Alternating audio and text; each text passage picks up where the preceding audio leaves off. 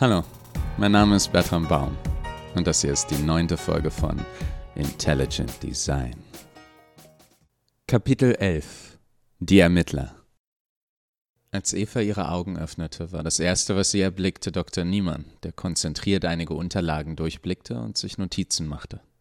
Sie empfand ein überwältigendes Gefühl von Déjà-vu und hoffte für einen Moment, die letzten Tage wären Einbildung gewesen.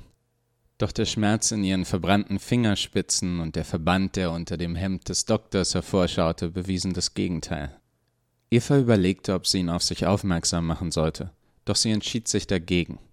Der Moment war idyllisch, vielleicht der erste wirklich ruhige Augenblick ihres Lebens.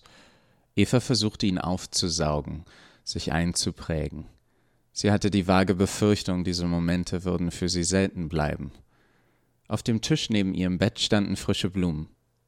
Evas Zimmer wurde vom warmen Sonnenlicht durchflutet. Sie hörte das Geräusch von Autos auf der Straße vor dem Gebäude, vereinzelte Stimmen, die von draußen hereindrangen, und das beruhigende, unermüdliche Kratzen von Doktor Niemanns Kugelschreiber. Eva war vollkommen damit zufrieden, ihm einfach nur zuzuschauen, und es dauerte eine Weile, bis er aufblickte. Er zuckte zurück, als er unerwartet ihre wachen, braunen Augen auf sich gerichtet sah. »Oh, äh, du bist wach. Wie lange schon?« fragte der Doktor. »Schon eine ganze Weile«, antwortete Eva. Doktor Niemann schaute irritiert. »Wieso hast du nichts gesagt? Wie geht es dir?« »Du sahst beschäftigt aus. Ich wollte dich nicht unterbrechen.« »Es geht mir hervorragend, danke.« »Naja, ich bin vielleicht etwas entrüstet, dass gerade du mich nach meinem Wohlergehen fragst.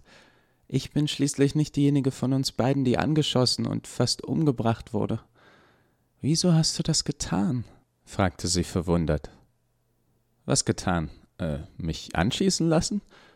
Du überschätzt vielleicht mein Mitspracherecht in der Situation. Niemand hat mich um Erlaubnis gebeten.« Manchmal war es schwer zu unterscheiden, ob Doktor Niemann sich dumm stellte oder aufrichtig begriffsstutzig war. Tatsächlich ging beides häufig Hand in Hand. »Du weißt genau, was ich meine. Du hast dich vor mich gestellt, mich beschützt. Warum?« hm, »Weil ich verantwortlich bin. Diese Frau war wegen mir hier, wegen meiner Forschung. Du bist ins Kreuzfeuer geraten. Das ist meine Schuld.« »Mhm«, seufzte Eva. Sie beobachtete den Doktor misstrauisch, überzeugt, dass er ihr nicht die ganze Wahrheit erzählte. »Wo wir schon davon sprechen, worum geht es bei deiner Forschung? Und was hat das Ganze mit mir zu tun?« Sie schob die Decke beiseite, setzte sich auf die Bettkante direkt gegenüber vom Doktor und streckte sich ausgiebig. Danach zupfte sie missmutig an ihrer Krankenhauskleidung herum. Die Uniform der Beschädigten. Eine sah aus wie jede andere. Es war natürlich nicht dieselbe, die sie an ihrem ersten Tag hier getragen hatte. Sie war nicht getränkt in Doktor Niemanns Blut. »Du hast sicher mitbekommen, dass wir hier an Arteks forschen. Robotern, die über Bewusstsein verfügen. Mein Forschungsgebiet ist natürliches Bewusstsein. Wir zeichnen die Zustände in deinem Gehirn auf, deine Wahrnehmung, deine Gefühle.« Er deutete in Richtung des Geräts neben ihrem Bett. »Wir bekommen so ein komplettes Bild deiner Entwicklung.« Doktor Niemann war nervös gewesen, wie Eva auf diese Information reagieren würde. Doch sie schaute die Maschine nur fasziniert an und fragte: »Wenn du die Zahlen und Bilder auf dem Gerät anschaust, überprüfst du, wie es mir geht?« »Hm, ja, so in etwa.« »Wie albern. Was könnten dir diese Symbole und Grafiken sagen, dass du nicht besser in meinem Gesicht sehen könntest? Was du mich nicht einfach fragen könntest. Wer würde lieber die Noten lesen, als dem Orchester zuzuhören? Apropos, könntest du mir Musik besorgen? Ich bin der festen Überzeugung, ich bin eine Musikliebhaberin. Ich habe nur leider noch nie welche gehört.« Das brachte Doktor Niemann zum Grinsen. Eva verstand nicht, was so lustig war. Er antwortete: ähm, »Dein Zimmer ist mit einem Multimedia-System ausgestattet. Du kannst jedes Album hören, jeden Film schauen, du musst nur danach fragen. Es hat eine Sprachsteuerung. Und ja, die Zahlen und Diagramme helfen mir. Ich war noch nie besonders gut darin, Gesichtsausdrücke einzuordnen. Und selbst wenn ich das wäre, Menschen zeigen ihre Emotionen nicht immer offen.« Eva antwortete verständnislos: »Aber natürlich tun sie das. Vorgetäuschte Emotionen sind sogar noch durchschaubarer als aufrichtige.« Dann schaute sie suchend durch den Raum und fixierte einen willkürlichen Punkt an der Decke. Sie beschloss, wenn der Raum ein Gesicht hätte, würde es sich an dieser Stelle befinden und sagte: Hm, ähm, hallo, liebes Zimmer, ich bin Eva. Spiel uns bitte etwas Musik. Der Raum antwortete mit einer angenehmen weiblichen Stimme. Unspezifische Eingabe. Welche Art von Musik möchten Sie hören? Eva wusste nicht, mit welchen Worten man Musik am besten beschreibte. Sie schaute fragend zum Doktor, doch beschloss dann, sich keine Blöße zu geben, als sie sah, wie er sie amüsiert beäugte. Sie setzte einen Blick auf, von dem sie hoffte, er würde selbstsicher und gebildet wirken. Dann sagte sie: Zimmer, spiele etwas, äh, Kariertes. Doktor Niemann lachte auf, riss sich aber schnell zusammen, als er Evas strengen Blick sah. Der Sprachcomputer hatte Probleme mit der Aufforderung und fragte nach längerer Analyse von Querverweisen zwischen Musik und kariert. Meinten Sie vielleicht schottische Nationalhymne, Dudelsackorchester? Eva setzte wieder ihre Kennermiene auf und antwortete: Ja, natürlich, genau das meinte ich. Das hochwertige Surround-System spielte die Aufnahme mit beeindruckendem Realismus ab, was unter den Umständen unglücklich war, bei Instrumenten, die sich unabhängig vom Talent des Musikers anhören, wie ein Sack unmusikalischer, gequälter Katzen. Eva riss die Augen auf und saß wie erstarrt da. Ihr lief ein Schauer über den Rücken, als sie sagte: Es ist wundervoll. Findest du? Fragte Doktor Niemann mit zweifelndem Blick. Eva stand auf und begann durch den Raum zu tanzen. Der Doktor schaute ihr amüsiert zu und konnte sich nur mit Mühe an eine Frage erinnern, die ihm gerade noch auf der Zunge gelegen hatte. Willst du behaupten, du kannst anderen immer ansehen, was genau in ihnen vorgeht? Eva erwiderte: Mhm. Kannst du das etwa nicht? Okay, dann sag mir, was ich gerade fühle. Eva hörte nicht auf zu tanzen. Sie warf dem Doktor einen kurzen Blick über ihre Schulter zu und antwortete: Deine Forschung ist dir unglaublich wichtig. Du hast dich nie gefühlt, als ob du irgendwo hingehörst, bis du deine Arbeit gefunden hast. Du hast Angst, dass sie zerstört werden könnte. Du verheimlichst etwas vor mir, aber das ist schon in Ordnung. Ich nehme es dir nicht übel. Du bist überzeugt, es ist in meinem Interesse. Erinnere ich dich vielleicht an jemanden? Du schaust mich an, als würdest du mich schon lange kennen, als ob ich dir wichtig bin. Sie machte zwei Pirouetten, wedelte die Arme über ihrem Kopf hin und her, lächelte den Doktor an und fügte ganz selbstverständlich hinzu: Und jetzt fühlst du dich entblößt und beeindruckt. Du hast außerdem eine Überraschung für mich und ich vermute, es hat mit der Tasche da in der Ecke zu tun. Ich wollte dir eigentlich Gelegenheit lassen, das Thema selbst anzusprechen, aber ich werde langsam ungeduldig und du wirkst, als hattest dir die Sprache verschlagen. Der Doktor starrte sie perplex an und zwang sich, seinen Mund wieder zu schließen. Er folgte ihrem Blick zu der Tasche in der Ecke und antwortete: Ähm, ja, ich habe dir ein paar Kleider mitgebracht. Nichts Besonderes. Eva grinste ihn aufgeregt an. Sie lief zur Tasche und zog sich bereits im Gehen aus. Ich hoffe, sie passen dir. Ich wusste nicht, welche Größe... Oh, sagte Doktor Niemann und drehte sich errötend um. Eva wühlte entzückt in dem großen Beutel. Die Kleider waren wild zusammengewürfelt. Der Doktor hatte in dem Second-Hand-Laden alles gekauft, was auch nur annähernd die richtige Größe hatte. Doktor Niemann hatte Mode nie wirklich verstanden. Er trug täglich eins von neunzehn identischen weißen Hemden. Er hatte einmal eins mit Nadelstreifen besessen, das fälschlicherweise in eines seiner Angebots-Fünferpacks geraten war. Die Auswahlmöglichkeit fand er aufreibend und das eine Mal, dass er es trug, kam er sich vor wie ein Hippie. Nach einer ganzen Weile begeisterter Wühlgeräusche forderte Eva den Doktor auf, sich wieder umzudrehen. Sie trug ein gelbes Sommerkleid mit großen weißen Punkten und eine Jeansjacke mit aufgestickten Schmetterlingen. Das wäre allein nicht ungewöhnlich gewesen, hätte sie nicht unter dem Kleid noch einen roten, etwas längeren Rock getragen und darunter wiederum eine Jeans mit Löchern an den Knien. Abgerundet wurde das Ensemble durch gewaltige Arbeitsstiefel und eine zu groß geratene Wollmütze. Sie sah aus wie ein weiblicher Hipster oder wie eine attraktive Obdachlose, was kein besonderes Kunststück ist. Der Unterschied ist bestenfalls trügerisch. Eva drehte sich demonstrativ um die eigene Achse und fragte: Na, wie sehe ich aus? Der Doktor war sich vage bewusst, dass eine leichtfertig formulierte Antwort auf diese Art von Frage unangenehme Konsequenzen haben konnte. Er fühlte sich erinnert an die etwas überladenen Weihnachtsbäume, die man in Einkaufszentren vorfindet. Eine für ihn ungewöhnliche Eingebung sozialen Feingefühls ließ ihn diese Antwort jedoch verwerfen. Stattdessen antwortete er, »Sehr gut. Meinst du nicht, du trägst vielleicht etwas viel übereinander?« Eva schaute nachdenklich an sich herab und antwortete, »So wie ich es sehe, habe ich einiges an Kleidertragen aufzuholen.« Sie ging einige schnelle Schritte auf Doktor Niemann zu und umarmte ihn fest. »Dankeschön.« Der Doktor wusste nicht, was eine angemessene Reaktion gewesen wäre und entschied sich, ihr ein paar Mal mit der flachen Hand auf den Rücken zu klopfen. In genau diesem Moment öffnete Tine, die Sekretärin, die Tür. »Oh, Entschuldigung, ich wollte nicht stören.« Sie errötete und wandte ihren Blick ab, als hätte sie statt einer Umarmung eine Orgie mit angesehen.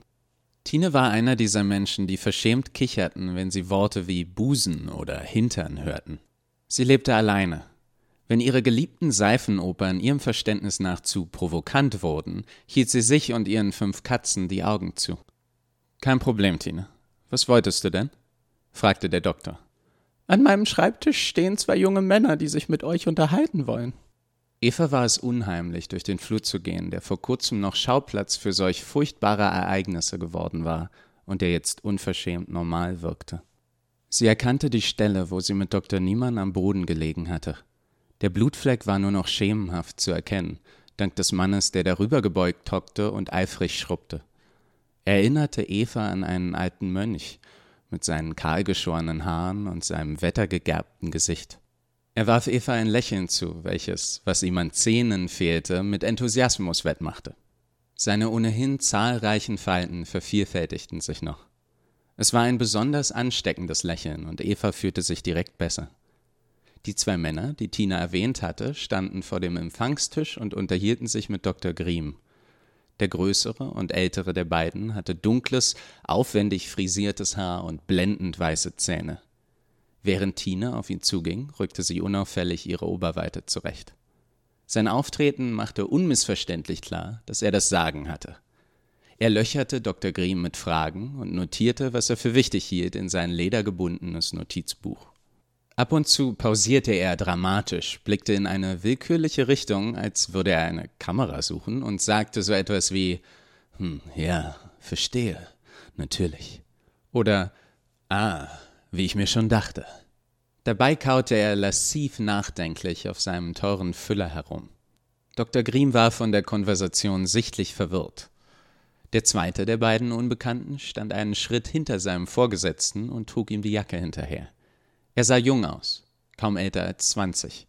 Sein Haar war braun und zu einem braven, ordentlichen Seitenscheitel gekämmt. Er war nicht im traditionellen Sinn gut aussehend und auch nicht in irgendeinem anderen Sinn. Sein Kinn war fliehend und unscheinbar und sein Gesicht war übersät mit kleinen Leberflecken, die zumindest etwas von seinen enormen Segelohren ablenken. Manche Leute betreten einen Raum und ziehen sofort die gesamte Aufmerksamkeit auf sich. Er war so ziemlich das Gegenteil. Aufmerksamkeit perlte ganz natürlich von ihm ab. Er war wie eine menschgewordene Briefmarkensammlung. Die Befragung schien ihn nicht besonders zu interessieren. Stattdessen wanderte sein Blick ziellos durch den Raum. Er hatte einen Stapel Spielkarten bei sich und fummelte unaufhörlich damit herum. Es war schwer, seinen flinken Handbewegungen zu folgen. Bei näherer Betrachtung hätte man bemerken können, dass er das Deck nicht einfach ziellos mischte, wobei er ab und zu Karten umdrehte, sodass sie falsch herum im Stapel lagen. Er behielt den Überblick über die entstehende Unordnung. Nach einer Reihe dieser vermeintlich wahllosen Mischvorgänge kehrte das Deck immer wieder in einen perfekt geordneten Zustand zurück, wie man es aus der Verpackung nehmen würde. Er tat all dies beiläufig, ohne sich besonders darauf zu konzentrieren. Eva und der Doktor traten näher und hörten noch, wie der wohlfrisierte Mann seinen Satz beendete. »Vielen Dank. Und falls Ihnen noch irgendetwas einfällt, scheuen Sie nicht, uns anzurufen. Wie sage ich immer, es gibt keine nutzlosen Fährten, nur nutzlose Fährtenleser.« Er hob bedeutungsvoll die Augenbrauen und deutete auf seinen jungen Begleiter. Sein Kollege schien den Seitenhieb nicht einmal wahrzunehmen. Der Wohlfrisierte wandte sich dann Eva, Tine und Doktor Niemann zu. Als er erkannte, dass er nun in der Gegenwart zweier Damen war, stützte er sich betont lässig an der Wand ab und warf ihnen ein werbereifes Lächeln zu, dessen Wirkung etwas untergraben wurde von den verschmierten Tintenresten, die an seinem Mundwinkel klebten. Sein schicker Füller war offenbar nicht ganz dicht. Tine schaute trotzdem ganz verzaubert. »Guten Abend, ich bin Oberkommissar Nachtigall«, sagte der Kommissar. Dann schaute er erwartungsvoll seinen Kollegen an. Dieser schien unglücklich über die plötzliche Aufmerksamkeit. Er vermied Augenkontakt und fixierte stattdessen einen der Schmetterlinge auf Evas Jacke. »Mein Name ist Ismir.« Nachtigall kniff die Augen zusammen, lächelte schelmisch und sagte, »Nun komm schon, verrate ihnen deinen vollen Namen.« Ismir wirkte müde frustriert. Er war schon des Öfteren in diese ihm unangenehme Situation gedrängt worden. Dennoch folgte er der Aufforderung. »Mein voller Name ist, ist mir doch egal, wie das Ding heißt, wozu brauchst so eine Blechbüchse einen Namen? Ich dachte, die Abkürzung wäre für alle Beteiligten einfacher.« Nachtigall brach in hysterisches Lachen aus. »Großartig, nicht wahr?« Er schlug Doktor Niemann mit der flachen Hand auf die Schulter, sodass dieser einen kleinen Satz nach vorne machte. Erst als das Lachen des Oberkommissars nach einer Weile abflaute und er sich eine Träne aus dem Auge wischte, wurde ihm bewusst, dass die anderen nicht mitlachten. Nur Tine lächelte unterstützend. »Versteht ihr nicht? Das ist sein Name. Er ist eines dieser Artek-Dinger. Als er in unser Büro geliefert wurde und wir ihn das erste Mal anschalteten, fragte er,« Nachtigall imitierte eine altmodische Roboterstimme, »Guten Tag, ich bin das Artek-Modell, so und so, schieß mich nicht tot. Wählen Sie bitte einen Namen für mich.« Und da sagte ich zu meinem Kumpel auf der Wache, »Ist mir doch egal, wie das Ding heißt, wozu braucht so eine Blechbüchse einen Namen?« Und dann fragte unser Genie hier, »Sind Sie mit der Eingabe zufrieden?« Und da sagte ich, »Ja, und jetzt heißt er so.« Er stieß Doktor Niemann noch einmal, der irritiert seine Schulter beführte. Es war dem Doktor nichts Neues, dass ihn gesellschaftliche Gepflogenheiten verwirrten, doch diese schien ihm besonders unverständlich. Hätte er seine Mitmenschen häufiger körperlich angreifen sollen? Wieder war Oberkommissar Nachtigall der Einzige, der lachte, bis er von Eva unterbrochen wurde, die sagte, »Also ich finde, ist mir doch egal, wie das Ding heißt, ist ein sehr schöner Name. Auf jeden Fall einzigartig und irgendwie melodisch.« Ismir hob überrascht den Kopf und schaute ihr zum ersten Mal direkt in die Augen. Er suchte nach einem Anzeichen von Ironie, fand aber nur aufrichtige Freundlichkeit. »Dankeschön«, erwiderte er, immer noch etwas ungläubig. Nachtigall beobachtete den Austausch verständnislos. »Nun machen Sie dem Armen keine falschen Hoffnungen. Komplimente von einer hübschen jungen Frau wie Ihnen lassen am Ende noch seine Scheidkreise durchbrennen.« Der Oberkommissar fuhr mit den Fingern durch sein Haar und zog die Augenbraue nach oben, wie er es zu Hause regelmäßig vor dem Spiegel übte. Die Praktikantin auf der Polizeiwache machte das für gewöhnlich ganz kürre. Zu seiner Überraschung wirkte Eva unbeeindruckt und etwas peinlich berührt. Tine hingegen wusste, sie war dem Mann ihrer Träume begegnet und freute sich bereits darauf, heute Abend ihren Katzen davon zu erzählen. »Ich weiß, es ist bestimmt traumatisch für Sie, aber ich muss Sie noch wegen einiger Details befragen. Ist das die Kleidung, die Sie trugen, als der Angriff stattfand? In dem Fall wären es Beweisstücke.« Nachtigall streichelte, während er sprach, über den Jeansstoff an Evas Schulter. Doktor Niemann beobachtete die Interaktion missmutig und wollte gerade widersprechen, doch Ismir reagierte schneller. »Das ist nicht die Kleidung, die Eva während des Vorfalls anhatte. Sie hat sie gerade erst angezogen und die Kleidungsstücke wurden auch erst vor sehr kurzer Zeit in einem Second-Hand-Shop gekauft.« Die Anmerkung klang vollkommen beiläufig und Ismir spielte währenddessen weiter mit dem Kartenstapel herum. »Woher wissen Sie das?« fragte Doktor Niemann verwirrt. Ismir schaute, als wäre die Antwort offensichtlich. »Nun ja, es ist ganz klar, dass Eva die Kleidung gerade erst angezogen hat. Sehen Sie, wie deutlich die Faltkanten zu erkennen sind?« Er beugte sich ein wenig nach vorne und zog Luft durch die Nase ein. »Die einzelnen Stücke riechen deutlich nach unterschiedlichen Sorten Waschmittel, haben aber alle einen anderen Geruch gemeinsam. Mottenkugeln. Die naheliegendste Erklärung ist ein Second-Hand-Laden. Leute waschen die Kleidung zu Hause, bevor sie diese verkaufen, deswegen die verschiedenen Sorten Waschmittel.« Alle Anwesenden schauten den Artek bewundernd an, was Oberkommissar Nachtigall ganz offensichtlich missfiel. »Lassen Sie sich bloß nicht zu sehr beeindrucken von seinen kleinen Zirkustricks. Die Blechbüchsen sind kein Ersatz für einen echten Polizisten. Für diesen Job braucht man Instinkte und gesunden Menschenverstand.« Er beugte sich mit ernstem Blick über den schemenhaften Blutfleck und sagte dem immer noch schrubbenden Hausmeister, er sollte zur Seite treten. Dieser nickte freundlich, ging aus dem Weg und starrte vollkommen zufrieden die Decke an. Nachtigall signalisierte den anderen, ihm Platz zu machen, und beäugte dann konzentriert den Flur. Er hockte sich hin und zerbröselte verschiedene Schmutzkrümel und Staubflusen zwischen seinen Fingern. Hm, ja. Oh, ah, verstehe. Hm. Ismir beobachtete das Schauspiel mit einem Ausdruck grenzenloser Geduld. Vergleichbar mit dem Blick eines langjährigen Hundebesitzers, der beobachtet, wie sein Haustier sich in Nachbars Garten hinhockt und der in seiner Hosentasche bereits nach einer Plastiktüte wühlt. Dann verkündete Nachtigall: Ah, ganz offensichtlich. Dafür brauche ich nicht mal den Bericht der Spurensicherung. Die Angreiferin feuerte ihre Waffe ab. Hier wurde Doktor Niemann in die Brust getroffen. Der Oberkommissar stand den Blick in Richtung Tür gerichtet. Dann imitierte er einen plötzlichen Rückstoß, stolperte einen Schritt nach hinten und griff sich an die Brust. Er hob den Arm, als wollte er sich an der Wand abstützen, hielt dann aber inne und deutete stattdessen auf einen dunklen Handabdruck an der Wand. Hier stützte sich der Doktor ab, seht ihr? Dann stolperte er noch ein Stück weiter und fiel schließlich zu Boden, wo ihm Eva zu Hilfe eilte. Nachtigall lächelte zufrieden. Die anderen schauten ihn etwas betreten an. Ismir räusperte sich und erklärte: Herr Oberkommissar, Sie meinten doch sicherlich, der Doktor wurde in den Rücken getroffen und er stand vielmehr äh, hier.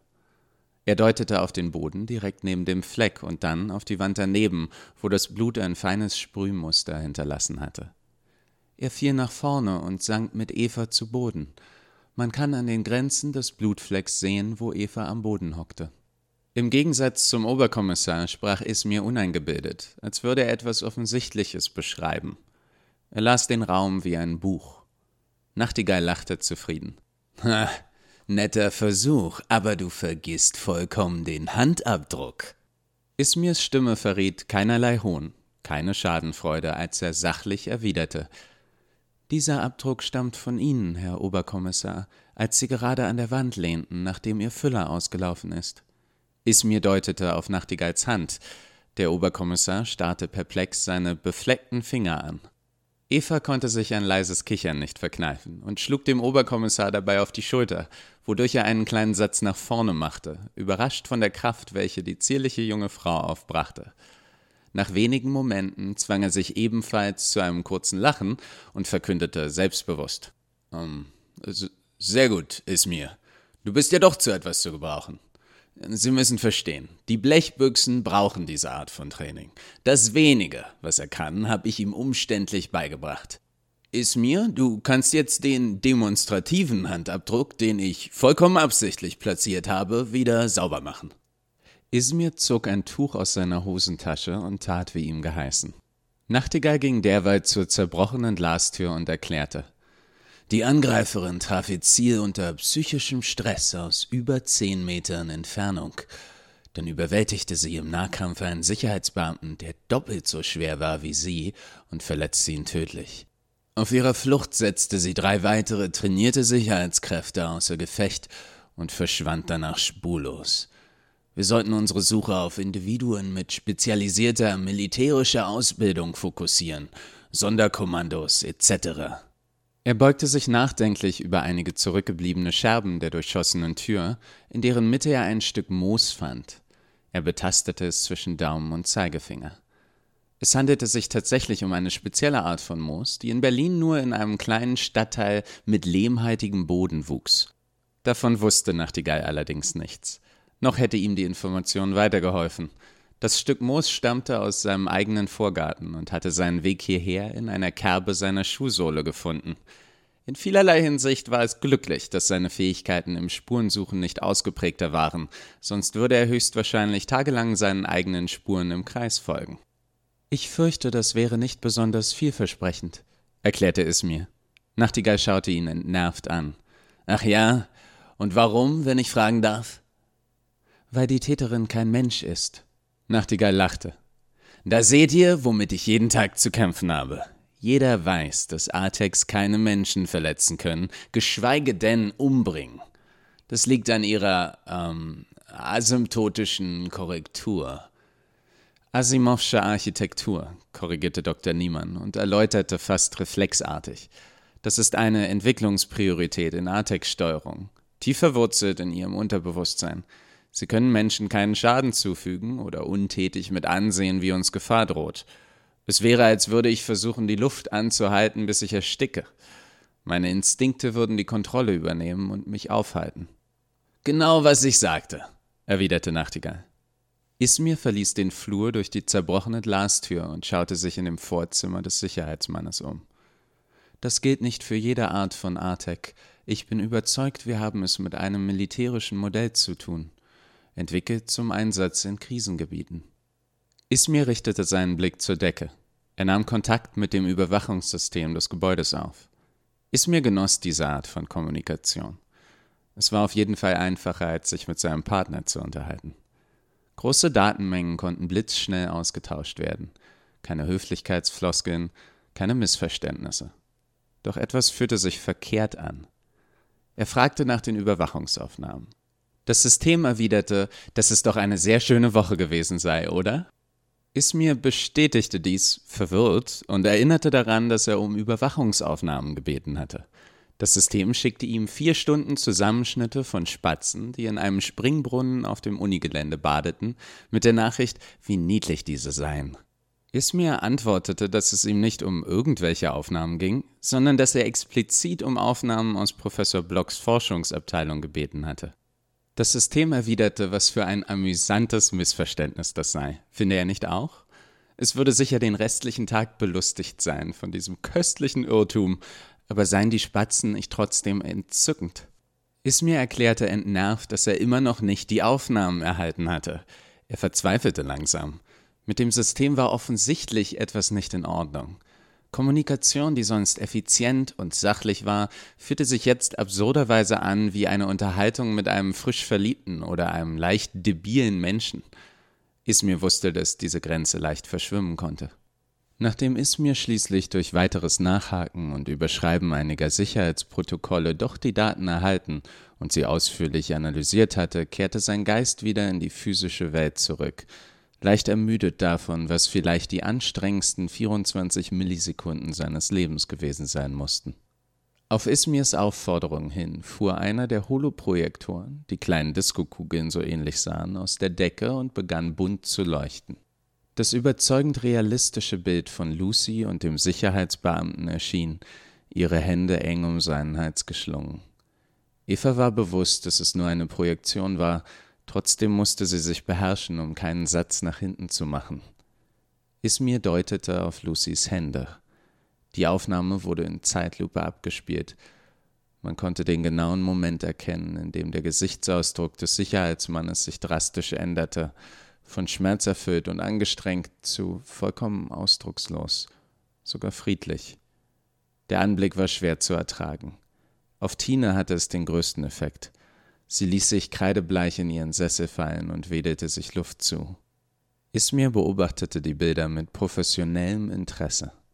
Er erklärte in einem fast bewundernden Tonfall: »Sie ist nur halb so groß wie der Sicherheitsbeamte. Eine Frau ihrer Proportion und Größe wäre ca. fünfzig Kilo leichter und dennoch überwältigt sie ihn ausschließlich durch Kraft. Ich habe mir die Röntgenaufnahmen des Verstorbenen angesehen. Seine Halswirbelsäule ist sauber gebrochen und verschoben. Mehrere Bänder sind gerissen. Eine Verletzung dieser Art erfordert einen Druck von mindestens fünf Kilonewton. Sie bringt diese Kraft ausschließlich mit ihren Händen auf. Was wir hier vor uns sehen, ist definitiv kein Mensch. Was sich mir allerdings nicht erschließt,« die Aufnahme spulte nach einer Handbewegung Ismirs ein Stück zurück. Plötzlich stand Lucy mit erhobener Waffe vor ihnen, an deren Spitze sich eine glühende Wolke ausbreitete, das Mündungsfeuer. Hinten im Flur waren Hologramme von Eva und Doktor Niemann zu erkennen. »Sie muss wissen, dass der Schuss nicht tödlich ist«, erklärte es mir nachdenklich. Nachtigall schnaubte. »Jetzt ist's aber wirklich genug. Ich bin selbst ein ausgezeichneter Schütze, aber auf dieser Entfernung und unter Zeitdruck ist es unmöglich, akkurat zu zielen. Es ist ein Wunder, dass sie überhaupt irgendetwas getroffen hat.« Ohne ein Wort zu sagen, hob Ismir die Hand, in der er immer noch das Deck Spielkarten hielt, und schnipste blitzschnell zwei davon in Richtung der Hologramme von Eva und Doktor Niemann. Er zierte nicht einmal, sondern schaute dem Oberkommissar dabei starr in die Augen. Die beiden Karten segelten mit bemerkenswerter Geschwindigkeit durch den Flur. Die erste durchdrang den Hinterkopf von Doktor Niemanns Hologramm genau auf Augenhöhe. Die zweite traf auf Brusthöhe und setzte ihren Flug fort, sodass man erahnen konnte, dass sie Evas Hologramm ebenfalls genau zwischen den Augen durchbohrt hätte. Ismir schaute noch immer seinen Vorgesetzten an. Und ihr Modell, er deutete auf Lucy, ist in jeder Hinsicht ausgereifter, als ich es bin. Wir müssen also zwangsläufig annehmen, dass sie den Doktor absichtlich nur verwundet hat. Wenn dem so ist, drängt sich die Frage auf, warum? Eva ging ein paar Schritte auf Lucys Hologramm zu und sagte nachdenklich, »Sie ist selbst überrascht. Ich glaube nicht, dass alles nach ihrem ursprünglichen Plan verlaufen ist.« Ismir schaute Eva interessiert an. »Was bringt sie dazu, das anzunehmen?« »Ganz einfach. Sie sieht überrascht aus«, antwortete Eva selbstverständlich. Nachtigall runzelte die Stirn. »Das finde ich überhaupt nicht. Sie lächelt selbstbewusst. Das könnte genauso gut ein Hollywood-Poster sein.« Eva antwortete. »Emotionen sind relativ.« Eva deutete auf Lucys Hologramm. »Ihr Normalzustand unterscheidet sich extrem von unserem. Deswegen sind Schwankungen darin für uns schwer zu erkennen. Es ist, als wollte man einen heißen Tag von einem milden unterscheiden, auf der Oberfläche der Sonne. Aber da war ganz sicher eine Veränderung.« Ismir hörte interessiert zu. Dann spulte er die Aufnahme einige Sekunden zurück und spielte sie verlangsamt ab. Er bemerkte diesmal eine winzige Veränderung in Lucys Mimik, so unscheinbar, dass sie für menschliche Augen kaum sichtbar war. Diese Einschränkung betraf Ismir natürlich nicht. Menschliche Wahrnehmung hätte sich für ihn angefühlt, als hätte man ihm einen dicken Jutesack über den Kopf gestülpt. Er fragte sich regelmäßig, wie Menschen damit zurechtkamen. Was er nicht verstand, war, dass eine gedämpfte Aufnahmefähigkeit für eine soziale Spezies gewisse evolutionäre Vorteile haben kann. Es führt zu Problemen, wenn ein Mensch regelmäßig zu scharfsinnige Aussagen macht, wie »Wie kommt es eigentlich, dass die langen Haare und das Parfüm an deinem Hemd nicht von deiner Frau stammen?« oder »Interessant, ich habe überschlagen, dass dein Pasta-Restaurant eigentlich kaum Gewinn machen durfte und die Art, wie du dein Gewicht verlagerst, lässt mich schließen, dein Geigenkasten ist ungewöhnlich schwer.« Zu aufmerksame Personen verschwinden einfach aus dem menschlichen Genpool, denn es ist schwer, sich mit Betonschuhen und vom Boden eines Hafenbeckens aus fortzupflanzen. Ismir schaute Eva anerkennend an. »Sehr aufmerksam von Ihnen. Ich glaube, wir haben mehr als genug Spuren.« Seine Augen wanderten einen Augenblick zu der Stelle an der Wand, wo Nachtigalls Handabdruck immer noch zu erahnen war. »Wir informieren Sie, falls es relevante Neuigkeiten gibt.« Nachtigall erhob die Hand in einer nur nicht zu voreilig Geste. »Entschuldigen Sie bitte meinen Kollegen und seinen jugendlichen Übermut.« Er blickte erneut durch den Raum und kaute dabei nachdenklich auf seinem undichten Füller.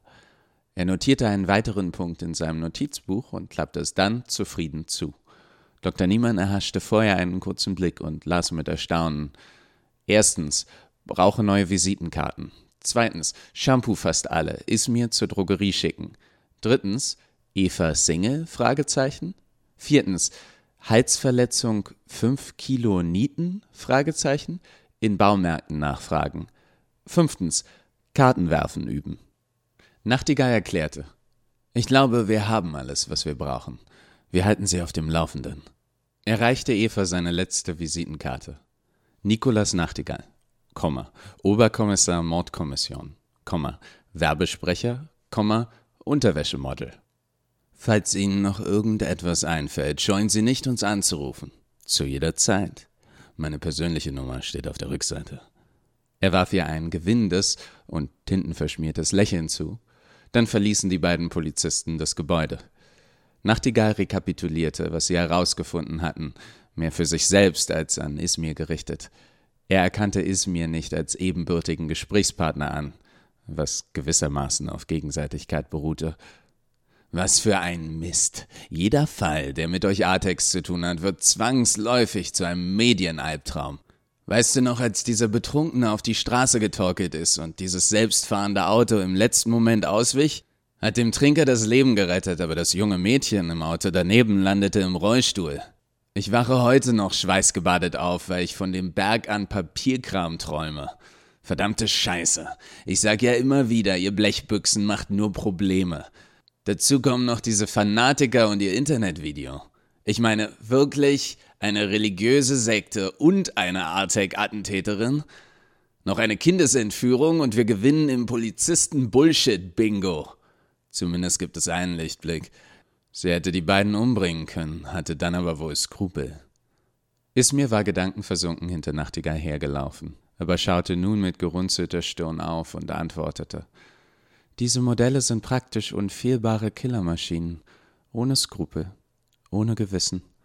Sie erfüllen ihren Auftrag oder gehen bei dem Versuch zugrunde. Unentschlossenheit bei einem Modell wie diesem wäre eine kritische Fehlfunktion. Vielleicht hat sie jemand grundlegend modifiziert. Mich entspannt dieser Gedanke nicht im geringsten. Es macht die Situation nur unberechenbar. Nichts ist beruhigend in einer launenhaften Interkontinentalrakete.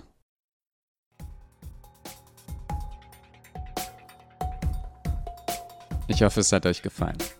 Wenn ja, erzählt euren Freunden von dem Podcast und euren Feinden und Unbekannten auf der Straße oder hinterlasst eine Bewertung auf Apple Podcasts. Wir nähern uns der maximalen Episodenzahl bei meinem Hosting-Plan. Es kann also sein, dass ich ähm, bald einen zweiten Podcast erstelle, in dem ihr die andere Hälfte des Buchs findet. Die Unannehmlichkeit tut mir leid. Ich möchte zurzeit noch nicht mehr Geld investieren. Ich freue mich wirklich sehr über jeden Zuhörer, aber wir sind zurzeit noch eine ziemlich überschaubare Gruppe von Enthusiasten. Ich halte euch auf dem Laufenden. Ich wünsche euch eine schöne Woche. Passt auf euch auf und bleibt gesund.